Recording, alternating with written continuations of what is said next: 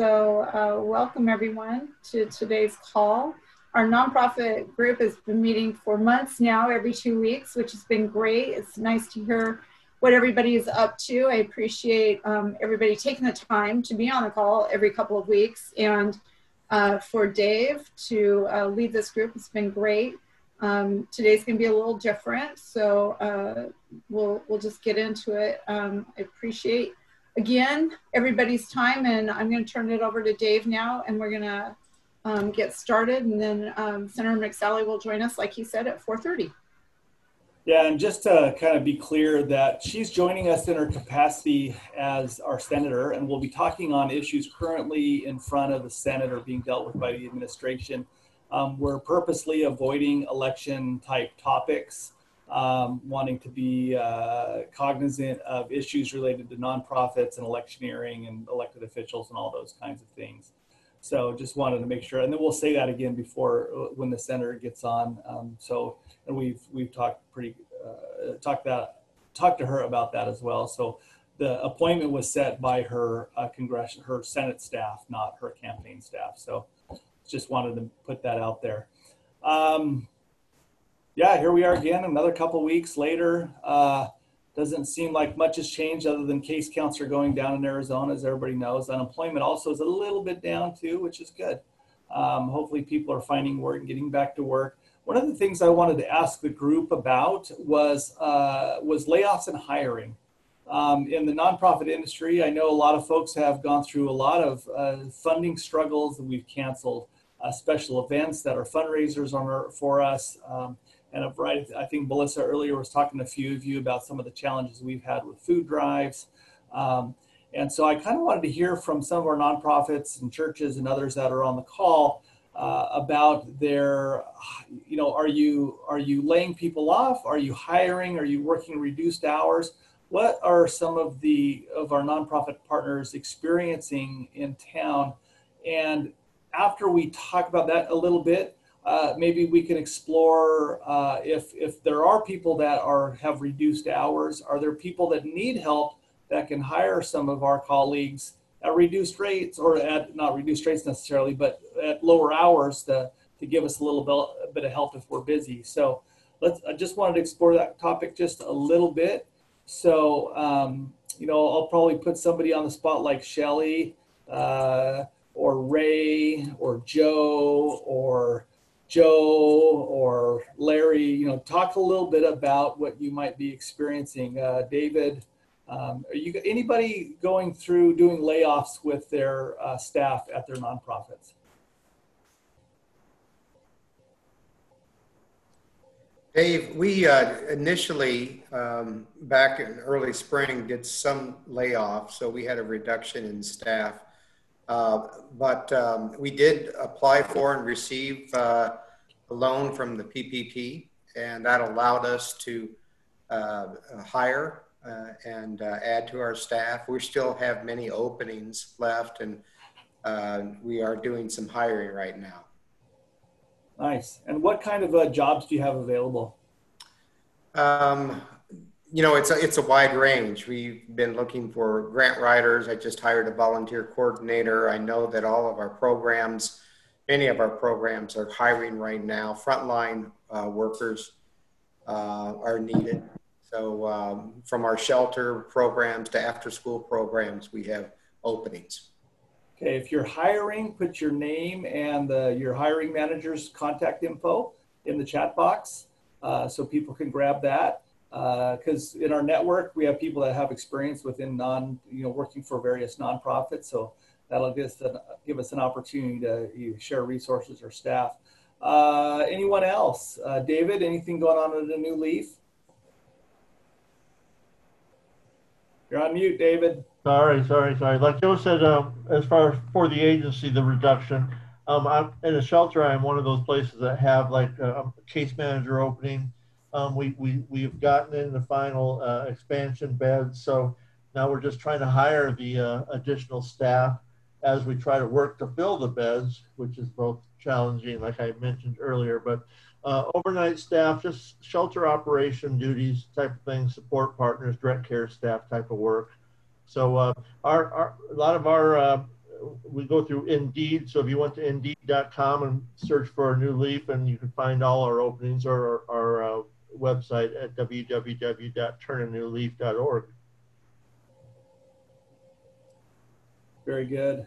I know we have, uh, we just hired somebody. We had a very difficult time finding accounting staff. We were adding to our accounting staff, and, and we ended up having to go through a headhunter because it was difficult to fill that kind of position.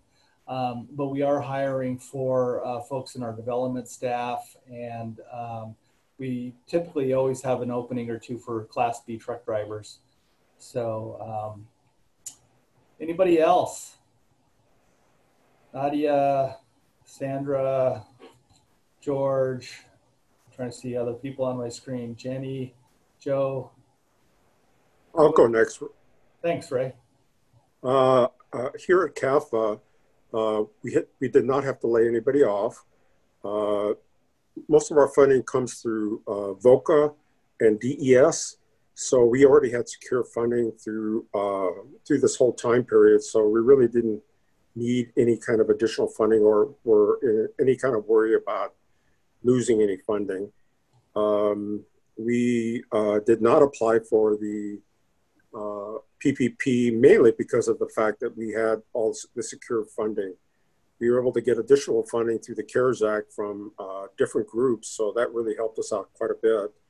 And we also got additional funding from uh, various foundations who we already work with who decided to give us additional funding because of, of, of what we were going through.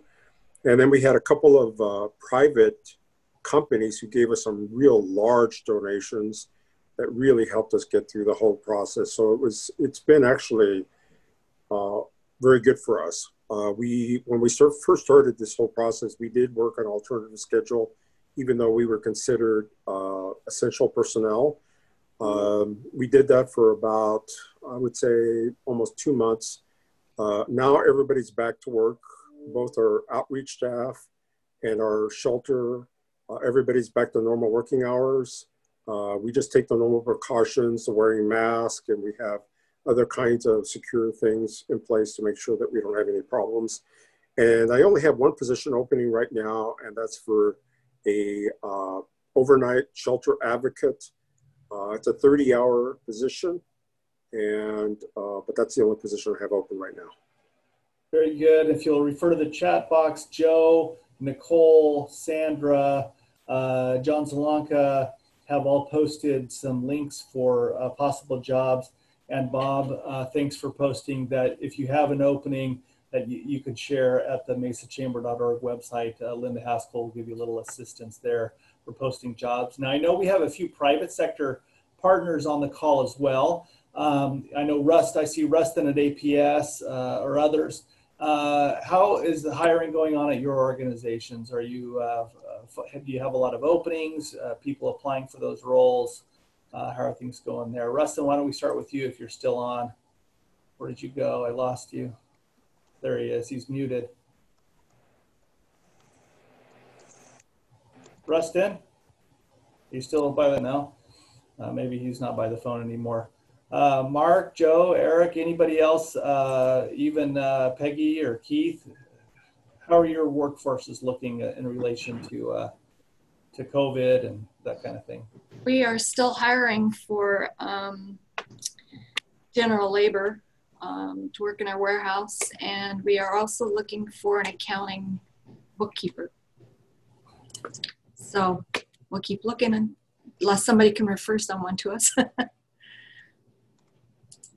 well, I um, I um, you know, we haven't had that experience as of yet of not being able to fill the seats. We usually train from within, but about a year and a half ago, we just we started our own uh, temping agency to kind of help uh, employ uh, you know, men and women who are kind of hard to get employment. So we've been able to kind of tap into our own database, and uh, you know that's been great. So, I mean, if someone is looking for some help that's willing to work with a, a nonprofit temp agency, we always have guys who are qualified to do labor jobs, short term and long terms, and uh, pricing. We're extremely competitive and the good thing to know is that 100% of the money goes back into Streets of Joy, helping us operate. So uh, that's one of the things that's uh, that has been counter to our advantage. You know, during this COVID situation, is when when the when the marketplace changed a little bit. There was not a lot of people looking for work because they were getting uh, the unemployment. So we were able to capture, you know, some some different market shares at the time. But we're definitely not at the point where we're covering 100% of our overhead yet. But uh, you know, we're always looking for other opportunities to share our labor resource pool with. So if anyone would looking for some some general labor, uh, we could definitely help you out.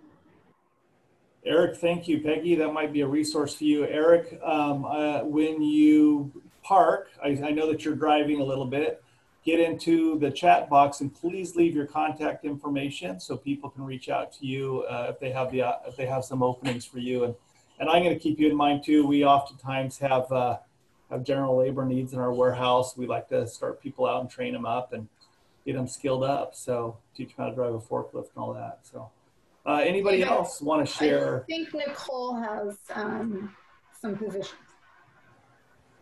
So um, for our current SCS vets, um, we have a couple sort of um, lower level positions open right now. We're hiring for like a nine month long um, marketing intern. Um, and then we're also hiring for a shorter term like videographer contract. So if you know anyone with experience on the videography side for nonprofits, uh, we'd certainly love um, your recommendations. I'll throw the um, the postings in the chat as well. Um, and then we will be hiring for some more senior level roles um, in the near future. We just don't have those postings up yet. Very good. Thank you. Thank you. So it sounds like there's some jobs out there to be had. I know it's a bit of a tight job market, um, but uh, with unemployment running out, it was a topic that I thought we should explore a little bit at, within our group. Um, you know, folks uh, that have been laid off uh, are out looking in the job market, and some people are taking advantage of the extra $300. Some people may be taking advantage of the Social Security uh, employee side holiday through the end of the year. Uh, I was going to ask that question next. Are any of you uh, doing the Social Security holiday? If you guys don't know what I'm referring to, that's uh, the president's executive order about uh, being able to forego payment of the employee's side. So you leave that money in the employee's paycheck rather than doing the match for Social Security uh, on payroll tax. I think it's the, all the payroll tax, if I, if I remember right. But um, the catch is it has to be repaid between January and April or May of next year. So uh, it, it, gives you some short-term relief, but the borrowing gets repaid in the long term. So I know that all of the food banks in Arizona, the major ones, St. Mary's Community Food Bank of Southern Arizona, Yuma, us, none of us are doing that. And we have not had any employees request that we do so. Um, curious, any of you guys uh, considering that program? Uh, we're not doing it right now, but uh, I know our CFO is looking for some more guidance on this.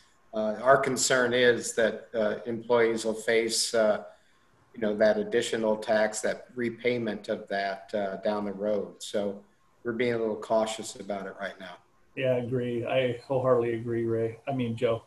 I was looking at Ray while I said your name. There's see Sally. I struggle with names once again. I'll, I'll send you a T-shirt. it's how I'm supplementing my wardrobe now. So. Hey Dave, Rustin's back on. If you. Um... Oh, Rustin, you there? Sally, you teased me. He is. Rustin. Unmute, Rustin. Oh, there you are. Hey, there we go. Sorry, guys we've been talking about employment. Um, you work for one of the largest employers in the state in APS. Are you guys, do you have, have lots of active positions uh, that you're advertising to hire for, or is APS reducing its workforce?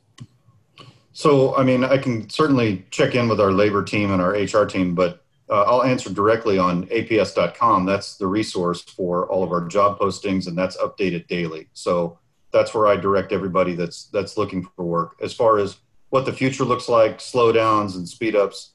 You know, a lot of that is uh, market dependent, uh, and a lot of it has to do with how quickly the state's growing. So um, that's that's the short answer on that. But I would refer everybody to APS.com uh, for the latest and greatest job postings. Okay. Dave, Mesa Public Schools has some um, openings. Marlo may want to Yeah. comment on that. Yeah. Yeah, I mean- shared. We we had I posted our link to our uh, HR uh, postings. Uh, you know, given the certain situation we're in, we don't have kids back yet, but we are moving in that direction as long as the infection rates continue to go down. Um, but with that said, we are in um, need of instructional aides and other support staff. We have a lot of full time and part time positions. Uh, we're also looking at adding what we've kind of deemed COVID 19 relief.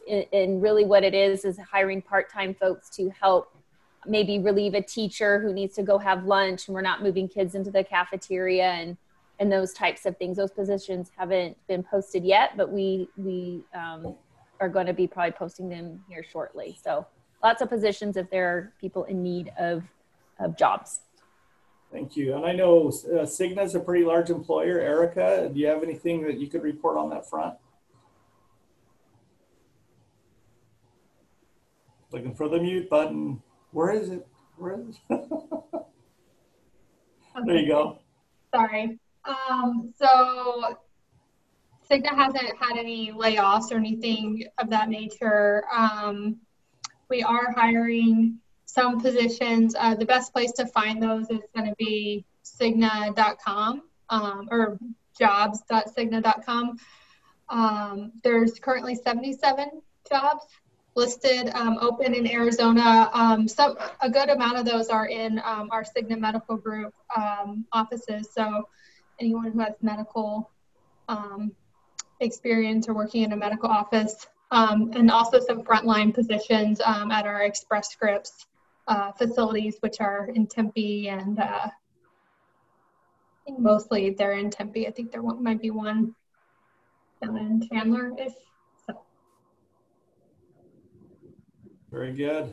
Very good. It's um, so anybody else on employment, layoffs, etc. Not Yes. Hospice of the Valley is looking for RNs and uh, social workers, bereavement counselors.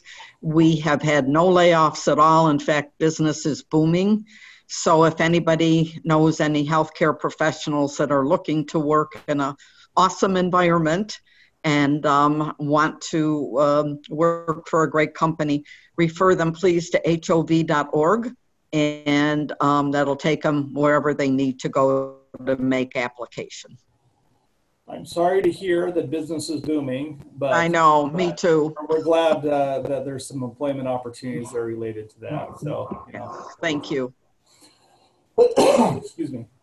Dave, Um, it's with House of Refuge. Just real quick, just wanted to let you know the group know that we've reassigned some of our talent, and because uh, some of the opportunities have shifted, we did have a reduction uh, a little bit, but we were also again able to reassign because we've been doing really good professional development and you know so we've got a, a staff that has a pretty pretty good scope of experience in several different areas. So we reassigned some people and you know we did have a, a bit of a reduction uh, in staff a while ago but now you know things seem to be pretty stable and we'll be probably moving some people back into other positions. So it's it's kind of a nice little opportunity where they're doing you know different things based on their talent and their experience and where where we're kind of re-engineering ourselves so to speak during the interim Thank you, Mark. Appreciate that. Mark at House of Refuge, everyone. um, also in the chat box, uh, Nadia uh, referred back to the AmeriCorps openings on the MesaUnitedWay.org website, as well as Christine uh, with Noah Webster looking for some part-time help around their campus. So few jobs out there. So if you know anyone that's looking for employment, there's opportunity out there. Let's see if we can't get some people matched up and out of my food line. So that's our, our hope. I, I gave a tour uh, last week to some uh, ASU students who want to, to help us work out a few uh, little ideas. Um, and uh, they asked me what the growth plan of United Food Bank was. And I basically just related our, our, our, growth plan is that everybody has jobs and they're able to buy their own food and the food bank gets to close. And uh, that's really what our mindset is.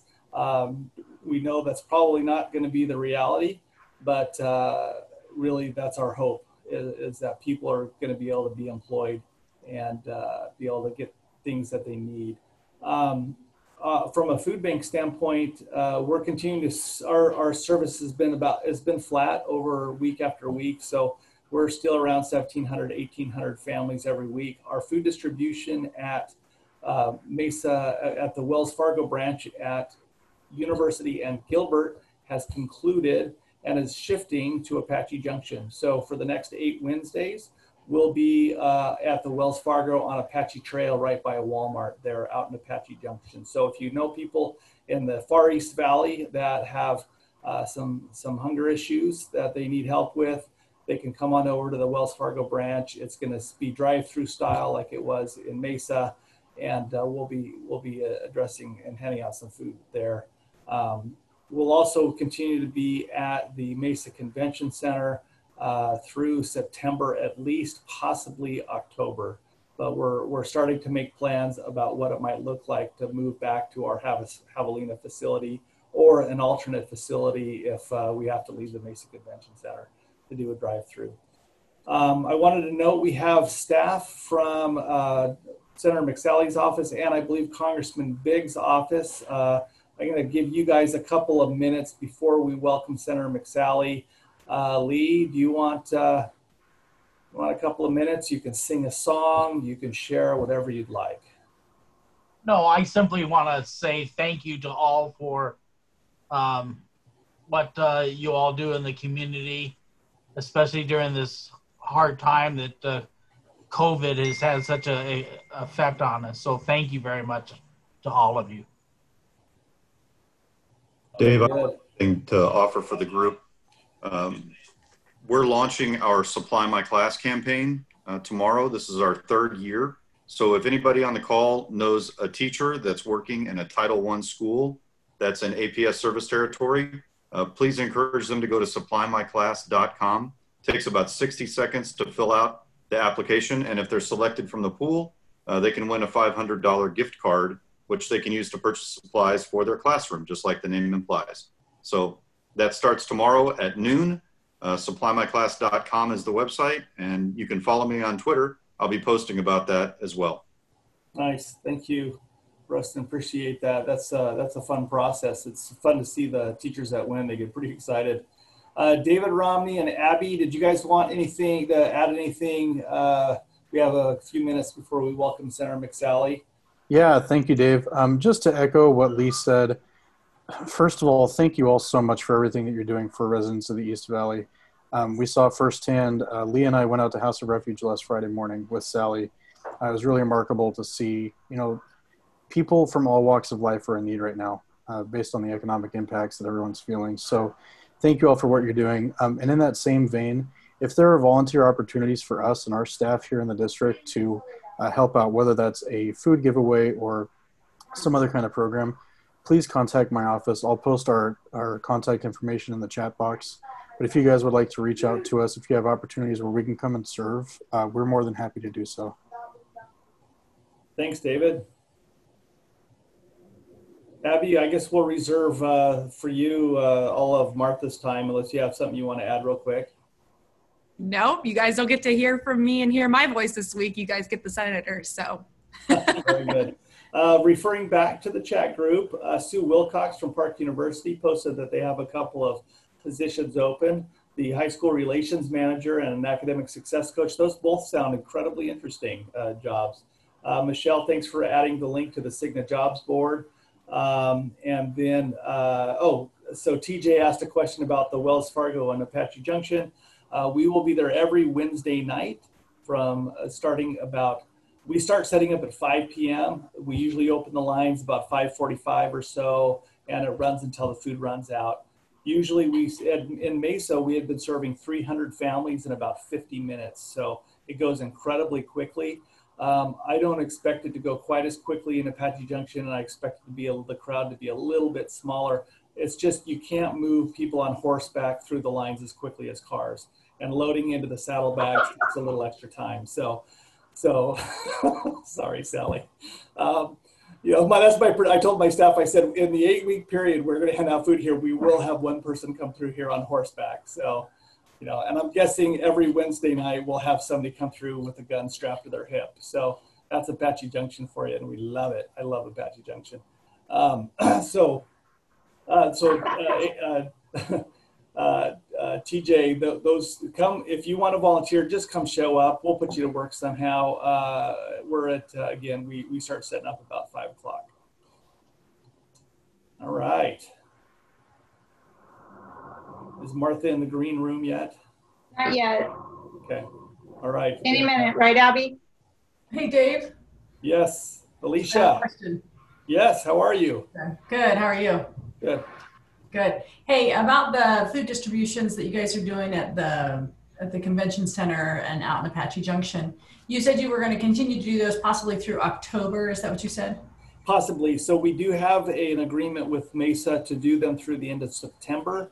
Uh, they had an event, the last event in uh, the at the convention center in October has now canceled.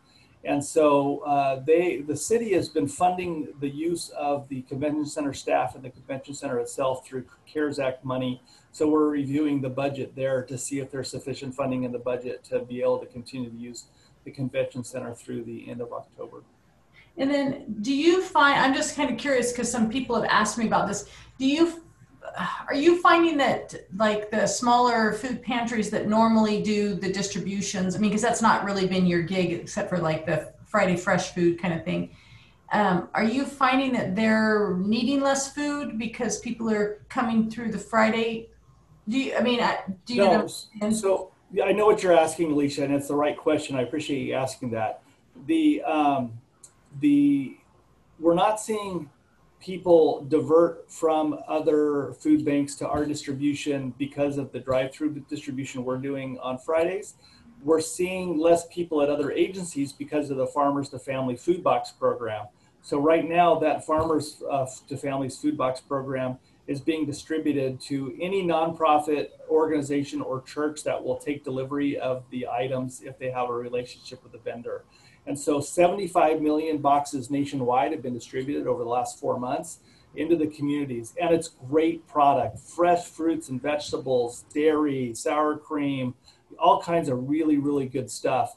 Um, and so it's wonderful that they're out there, but we have seen a corresponding decrease in demand uh, in, at some of our usual TEFAP related distributions because of it. Now we're, we're we haven't seen an overall drop in our emergency food box number because of what we do at Wells Fargo. It kind of levels that out. But we typically do about 40,000 a month.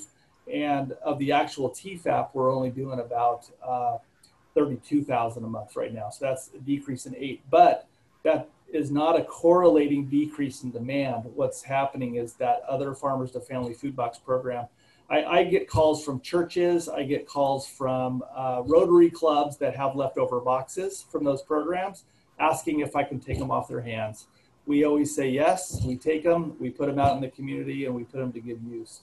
So um, it's been a little bit of a. Yeah. The senator is entering the room. Just a heads up. She muted me. Um, so, uh, so Alicia, I hope that answers your question. Yeah, it does. Thank you. Very good. All right. Okay. Uh, so yeah, I'm looking for her on the call. There she is. All right. Senator, you are muted. There you are. Good. Hi. Thanks so much for being here. Hey, before we get started, I just want to say thank you on behalf of the Chamber and our Board of Directors and all of our committees we've appreciated your support, but you know, we appreciate you having your staffers involved in all of our committees, from the Industry and Defense Council to this call, our financial network, our aging committee. I mean, we feel very supported and we love the engagement. So I just wanted to say thank you because it's really mm-hmm. important to us. Absolutely, Sally. I hope everybody's hanging in there. We're hanging in there, yeah. So I want to turn this over to Dave, and he's going to uh, give a little overview, and then um, we're going to hear from you. Sounds good. Thank you. Senator McSally, it's great to see you again. Good to see you, Dave. Virtually, soon in person. One of these days, we'll defeat this pandemic. Can't wait, can't wait. So just a reminder to everyone on the call that this is, uh, uh, we're hosting Senator McSally in her official capacity in her Senate office. This is not a uh, related to the campaigns that are going on. I know as nonprofit leaders, we're all sensitive to our nonprofit status and campaigning and that kind of uh, perception. Uh, we were reached out to by the senator staff uh, to have her come and talk about issues that are facing the country and specifically things that are happening in the Senate. So just wanted to frame that a little bit uh, for you, Senator. And uh, maybe we could uh, start out your comments with uh, some questions about the CARES Act. Been lots of talk about a second stimulus. What are you seeing in the Senate? Yeah, thanks, Dave. Uh, I first want to say thanks uh, for, to all of you for uh, just everything you do uh, for the residents of Mesa, and uh, especially in this first in a century pandemic. I mean, what you do every single day is so critical. But I mean, this it's just been an extraordinarily difficult year. So I hope you're all hanging in there personally as well, and and you know yourself, your health, your loved ones. Uh, so many kids, I'm sure, have kids running around not in school, and just like the real challenges that are happening in everybody's lives, and you know the impact on so many people in the community as well. This is a, a whole of society approach to this, and so when the pandemic hit and uh, sally's heard me you know talking on uh, many calls many chamber type calls about this we you know our our thinking in those early days uh, was just speed was the most important thing to just get relief out the door as quickly as possible and the federal government and speed are are not usually in the same sentence but we really felt like on top of the impact, the health impact of this virus and the economic impact. We just didn't want the economy spiraling down and, and the economic collapse and the additional uh, catastrophe that would come from that. So when people were asked not to work in order to save other people's lives, we were just trying to blunt the blow and get cash out the door as quickly as possible uh, through as many means as possible. So that included the you know stimulus checks and the Paycheck Protection Program uh, and the expanded unemployment. It was just like get money out the door make sure that small businesses can stay afloat people can hang in there employees and employers can stay connected to each other and people can put food on the table and pay their bills as we were hunkering down uh, to you know still learning a lot about the virus. So i'm just trying to think you know go back to where we were at the time which was you know speed. And when obviously you do something with speed uh, it's not perfect and so since then, we've been trying to make sure we identify where's the gaps and what else needs to be done. Um, and, uh, you know, we've heard from a lot in the nonprofit community about a number of issues. And so in May, um, I was part of a bipartisan letter to Senator McConnell and uh, Minority Leader Chuck Schumer on a number of the issues that were brought uh, to attention by the nonprofit community. One of them being the definition of um, the you know small business with uh, 500 employees or less for the nonprofit community we've seen uh, and the way it was defined for say franchise owners or you know hotel chains that they were able to define in a way and have the ability for those small business owners to be able to get PPP. So it's the same uh, kind of model uh, could should be or could be available uh, for the nonprofit community if you're part of a larger national umbrella organization, but you've got an Arizona chapter or a local chapter. Treat it the same way. So we engaged, you know, on that issue. Also, the um, the self-employed. love to hear uh, from any of you on the the self-insured, sorry, unemployment and um, the impact. I know the CARES Act provided for I think 50% to be reimbursed, but you know asking for that to just be 100%. Nobody could have imagined when a nonprofit sets up to be you know self-insured that we'd be dealing with a, a pandemic like this. And so you know looking for opportunities for us to move uh, something forward so that you're not going to be getting that bill.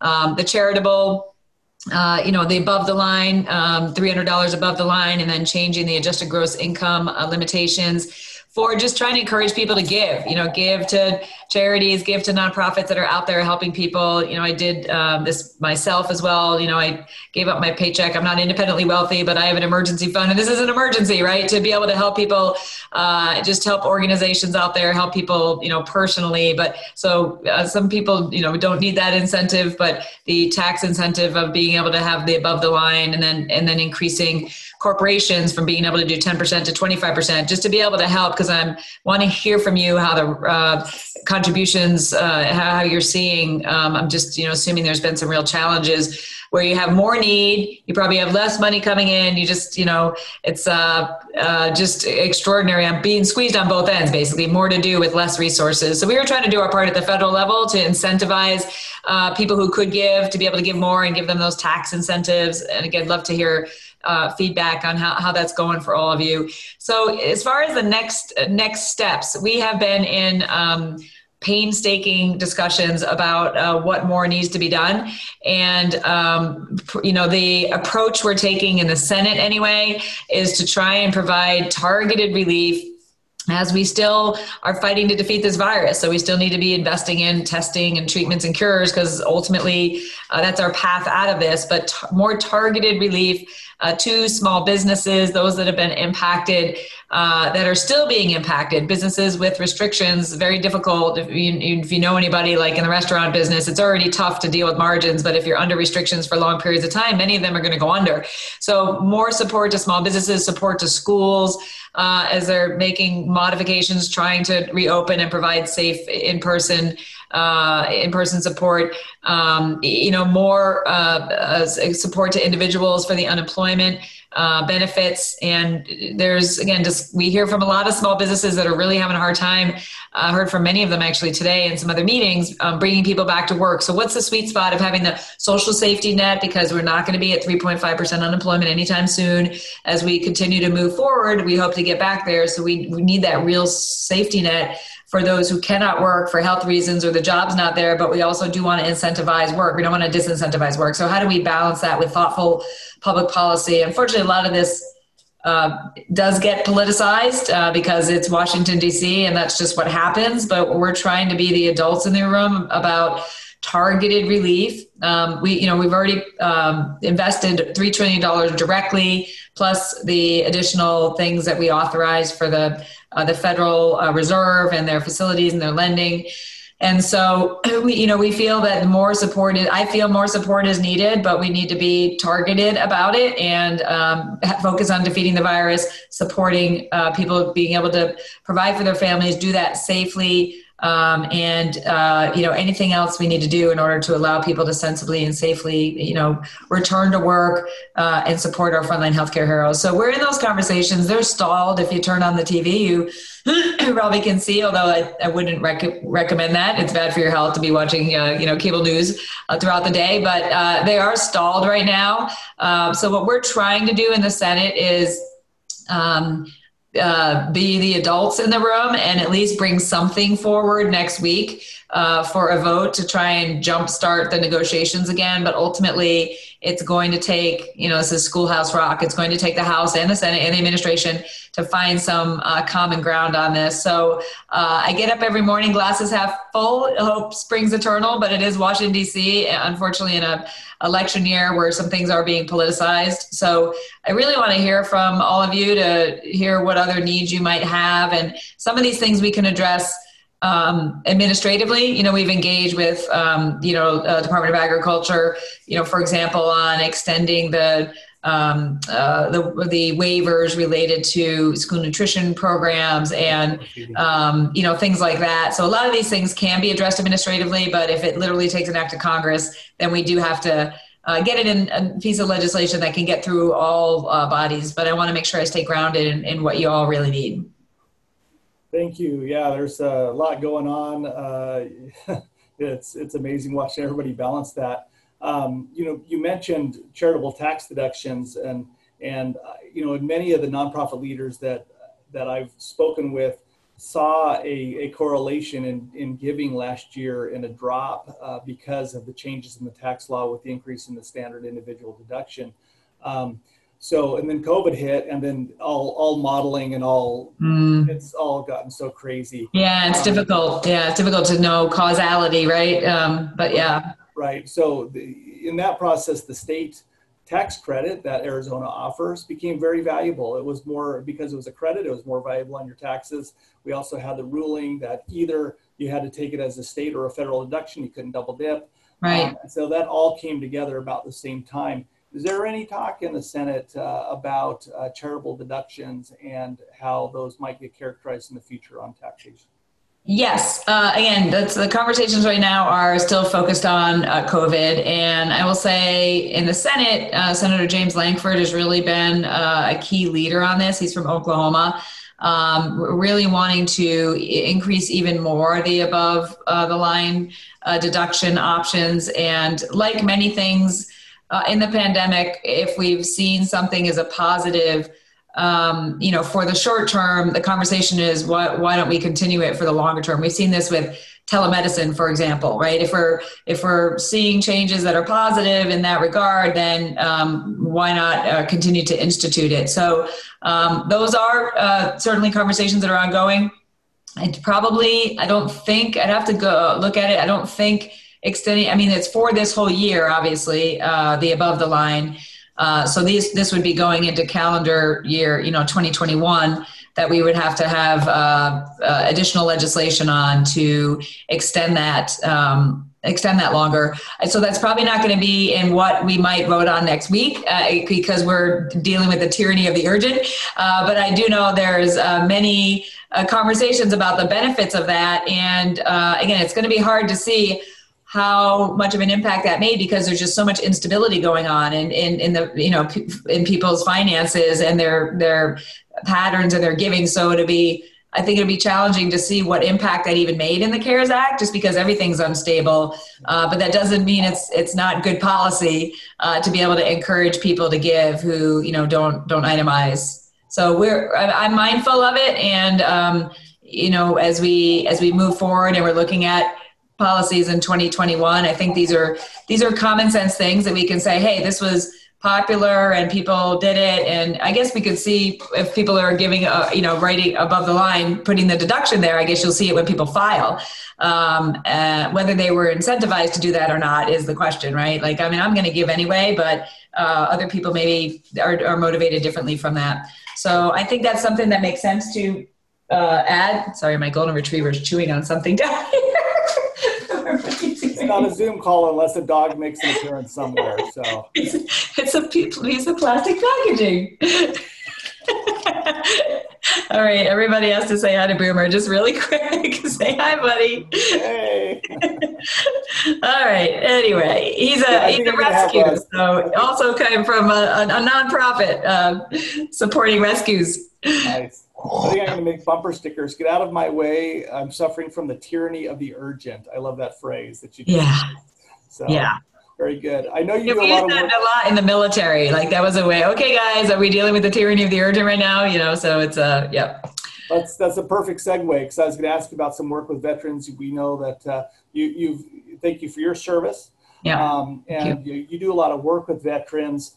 Um, you know, and and you know we want to to make sure that there's events available for veterans and first responders who are struggling with different issues. There's Yeah. also something out there that I don't know a lot about called the Mission Act. Somebody submitted a question about the Mission Act. Yeah. I wanted to uh, uh, give you a few moments to speak on. Yeah. So okay. So I get my care at the VA. Uh, so I'm like the secret shopper to see the you know the the challenges that a lot of veterans have.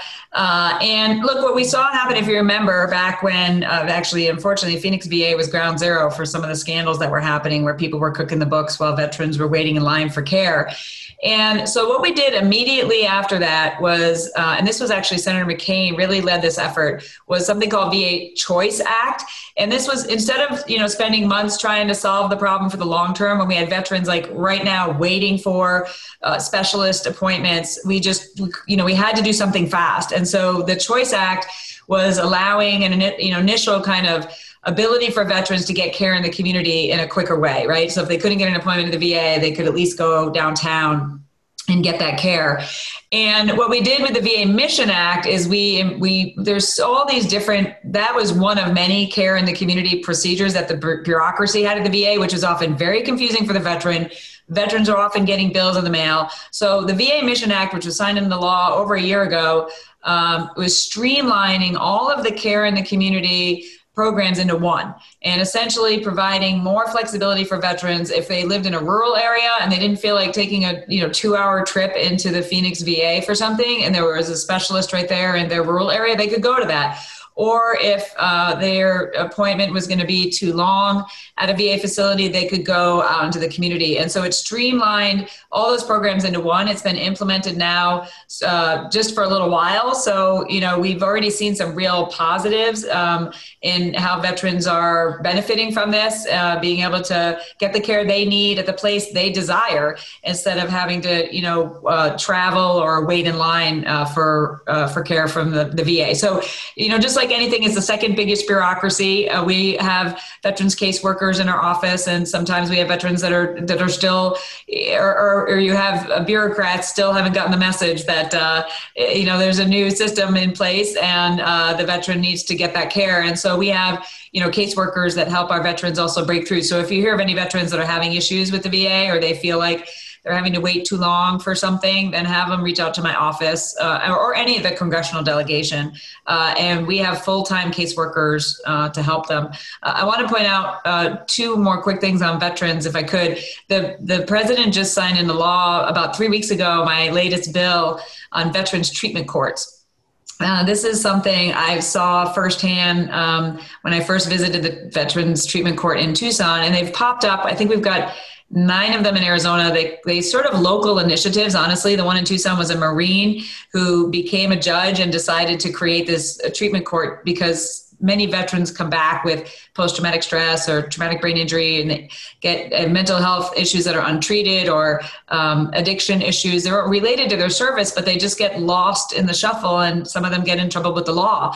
And instead of having them again spiral down going you know into the criminal justice system it gives them the chance to get treatment and have accountability from other veterans. It's extremely powerful. I'm sitting around a table with a Vietnam vet, a veteran from my generation, and the veteran from the younger generation, several of them, holding each other accountable for their decisions and their in their treatment. And it's just extraordinary. It saves so many lives from veteran suicide and addiction overdoses. And so my bill actually allows this to now be standardized like nationwide managed out of the department of justice with technical assistance and grants so that it's not just you hoping you have someone in your community but you have the ability to have these all over the country. So that's a really big deal. And there's one more thing i want to point out. There's um, some nonprofits out there that are doing, I think, tremendous stuff, non traditional treatment for veterans. A lot of my fellow veterans, they get given a prescription, they get drugged up uh, when they've got post traumatic stress or traumatic brain injury. But there's some nonprofits that are doing things related to what's called post traumatic growth. Uh, where again it's it's non-traditional approach for uh, with with a full kind of wraparound to include every element of your life and your family uh, to provide opportunities for you, again, not to just be given a prescription, but to find healing and uh, strength uh, from the traumas that you went through. And we've got some in Arizona that are great examples. So I have legislation that's been included now in major um, vet mental health legislation, specifically with a pilot program on post traumatic growth and bringing in nonprofits because really there's so many nonprofits that have uh, expertise and passion to helping our veterans, and this isn't one size fits all out of the VA and the government. And so, at least exploring how um, nonprofits can be partnering to help veterans, because every veteran is, you know, not going to take the same exact path for their own mental health treatment. So, this was originally my piece of this, which was this pilot program, including nonprofits and post traumatic growth. The VA kicked it out of the bill; they didn't want it in there, uh, and then I pushed the VA committee to push it back in because I really really think insanity is doing the same thing over and over again, expecting a different result. And we've thrown a lot of money at veterans' mental health, and we still have 20 veterans a day committing suicide. So we've got to try some different things to see what else might work. Wonderful news. Those are great pieces. Uh, I, I, don't think those have been uh, well and wide reported. So that's good to hear. Uh, need to compliment both you and Senator uh, Sinema's staff as you guys have excellent casework both on a local level and out of DC. Uh, you know, the customer service that you get, if, if, customer service is the right word, out of both of our senator Senate offices is exemplary and I think a model for the country. Um, so thank you. Uh, so I'm gonna, we only have about nine minutes, want to be respectful of your time. I got an interesting question that was sent to us about opportunity zones. And yeah. I don't know if you know a lot about opportunity zones. Uh, they're being factored in in our some of our federal feeding programs now. Uh, they're being factored in under an executive order for federal agencies to locate projects in opportunity zones, particularly in downtown cores.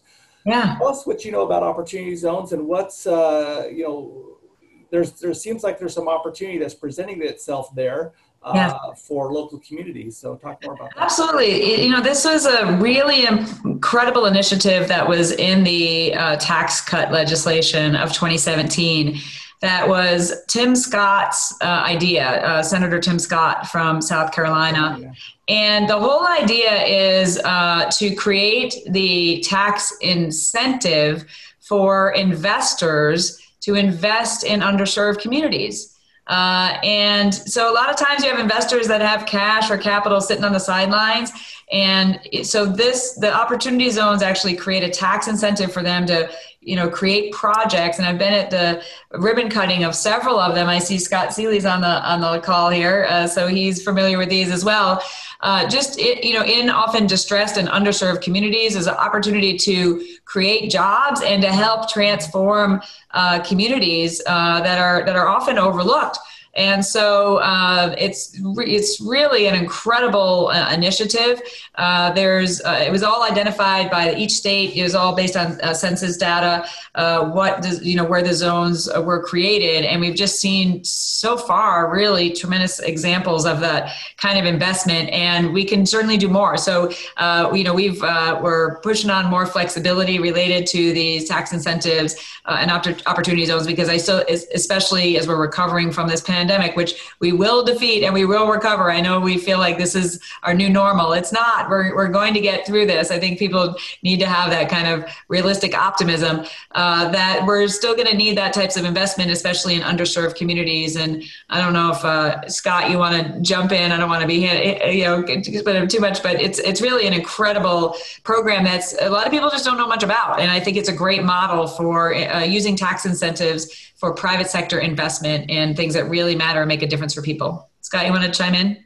Well, just especially relevant to to our group here, um, it it specifically encourages investment in things like low income housing, uh, mm-hmm. uh, health, uh, community health clinics, uh, potentially the kinds of facilities that the group here uses for uh, you know food uh, food banks and other sorts of things. Right. Can be part of opportunity zone projects and you take you know investment dollars from from successful people in other places it's it's to their benefit to put them into projects that have a positive community impact and exactly. um, as we're looking at you know especially the area around the chamber and in downtown mesa and um, there's kind of a ribbon of along main street that falls in the opportunity zone affordable housing is one of the obvious things that uh, opportunity zones. Yeah. Awesome. That's that's that's good to hear about. Um, especially as we look at uh, the food bank, maybe we maybe we need to take advantage of an opportunity zone to finance some uh, some streamlining yeah. of our operations. Um, one last question for you going out here. Um, there's a lot going on with federal feeding programs. We talked a little bit about the extension of the uh, summer feeding waivers. Uh, I think they've been extended to the end of the year. I know there's a push to extend those to the end of the school year if possible. That has to be done by the end of October if they're going to do it administratively. Um, but there's a lot of feeding programs yep. uh, going on with the farmers to family boxes, uh, TEFAP, SNAP. Talk a little bit about uh, continuing support for farmers, for food manufacturers, uh, and food banks going forward as the pandemic. Yeah, absolutely. I mean, as you know, there was a, there was a lot in the CARES Act related to this. 850 million um, for you know support to um, food banks, uh, both administrative and the actual you know uh, using the purchasing the farmers' food and bringing them to the food banks. I volunteered at uh, several food banks uh, during uh, April and May. You know, seeing firsthand the benefit of that. I think 600 million of that was set aside specifically for that, and then you've got the the farmers to family. I think five million of those food boxes have already been delivered. Um, so the authorization, there's no end date in the CARES Act related to that. It's a matter of we appropriated the money and then administratively, you know, they've um, had dates that they keep pushing on some of these some of these things like the like the uh, school nutrition programs so um, we're keeping an eye on the um, you know the expenses of or the the uh, appropriations of it to uh, as far as i know there's still enough resources in there to continue uh, these programs so it's not like we need an act of congress to uh, reauthorize, you know, past a certain date. So we've engaged with the um, administration on several of these to continue to move the dates. Um, because I think one of them, uh, I want to say the f- extension of the SNAP benefits, something uh, expires on September 18th, I want to say, but they're expected, we're hearing anyway, that they're expected to uh, extend that uh, further. But that's all administrative. So what we do is we engage with uh, you know Department of Agriculture and we say, hey, you really need to extend this date. And as, the, as long as the resources are there, um, this is something I think that is a, is a pretty uh, no-brainer thing to do to be able to help uh, get through you know get through the remainder of the year. Uh, on the school year, though, Dave, what which thing do you say we need to? Ha- so yeah. the, summer, the summer feeding waivers, uh, they've been using that authorization to serve off-site, well, yeah. not yep. off-site meals, but non-cafeteria style meals. Yeah, I'm familiar. Yeah. yeah. But you're saying we have to, in order to do that through the entire school year, it has to happen before the end of October. Yeah. Yeah. There's there's an additional waiver that can take place for it to go be able to run to the end of the year. Got it. That hasn't been been authorized. Okay. Yet. So okay. if it goes past the end of October, then it needs an act of Congress to do it. So. Okay, got it. That's good to know. All yeah, right. Gonna, I generally say like, does this literally take an act of Congress? And you know, sometimes it does, but um, if it doesn't, you know, that's easier, especially right now. Um, but uh, th- thanks for bringing that to our attention. So um, that's the journey of the urgent, right? Yeah. So exactly. I do need to compliment and thank uh, the work that has happened on the federal side related to CARES Act in getting resources out for us to be able to handle the surge uh, of people that have been unemployed and looking for food assistance. We felt mm-hmm. very well supported, and so want to thank you. And I know a lot of the colleagues of ours on this call, uh, their organizations benefited in a number of ways uh, from the food boxes and and the food that was put out there. Awesome. Food has a tremendous calming effect on the public, and if they have the resources that they need, now toilet paper that's a whole different story. But for for food, at least people were able to to eat. And so uh, I want to thank you guys for the work you did on that. Yeah, absolutely, Dave. Like I said, you know, this is a, a, all of all of society, right? So we just, you know, we've got resources out there, but we're not the operators on the ground. You all are, right? So we had to get them out to state and local governments. You know, get it out available for nonprofits. You're the ones that are meeting people's needs on the ground. I'll tell you, when I was volunteering at the food bank, I mean, just like heart wrenching stories, as you know, you know, families coming through uh, rough circumstances, never never needed assistance before, you know, first time coming through. I mean, I no kidding, sent someone on my team when I was volunteering at the Salvation Army who, uh, you know, needed maxi pads. And I was like, we need some maxi pads. And I said one of the guys on my team, go buy some maxi pads. Just stop being embarrassed. Like this, these people need support, you know, and uh, here, here's my credit card. Uh, just go get them, you know. Uh, but it just like, oh, you know, it's just, there's so, you know there's just so much need there. And from so many people who i mean people up and down my street where i live you know we're living paycheck to paycheck and all of a sudden the floor falls out from underneath them. And you know eventually they got the stimulus check and they got but you know you got to get through the you got to get through those weeks. If you're living week to week to week you know you've got to be able to get through. So you guys were all you know standing in the gap for these people. We were just putting fuel in the tank you know but you you all were meeting the needs on the ground and the intent you know, was to get those resources out as many ways possible to to help people. So thanks so much for um, you know, all your hard work during a very uncertain time. Thank you. On, on, behalf of all the members of the Nonprofit Vitality Council, we appreciate you taking some time. I promised uh, we'd end at five o'clock. It's now five o'clock.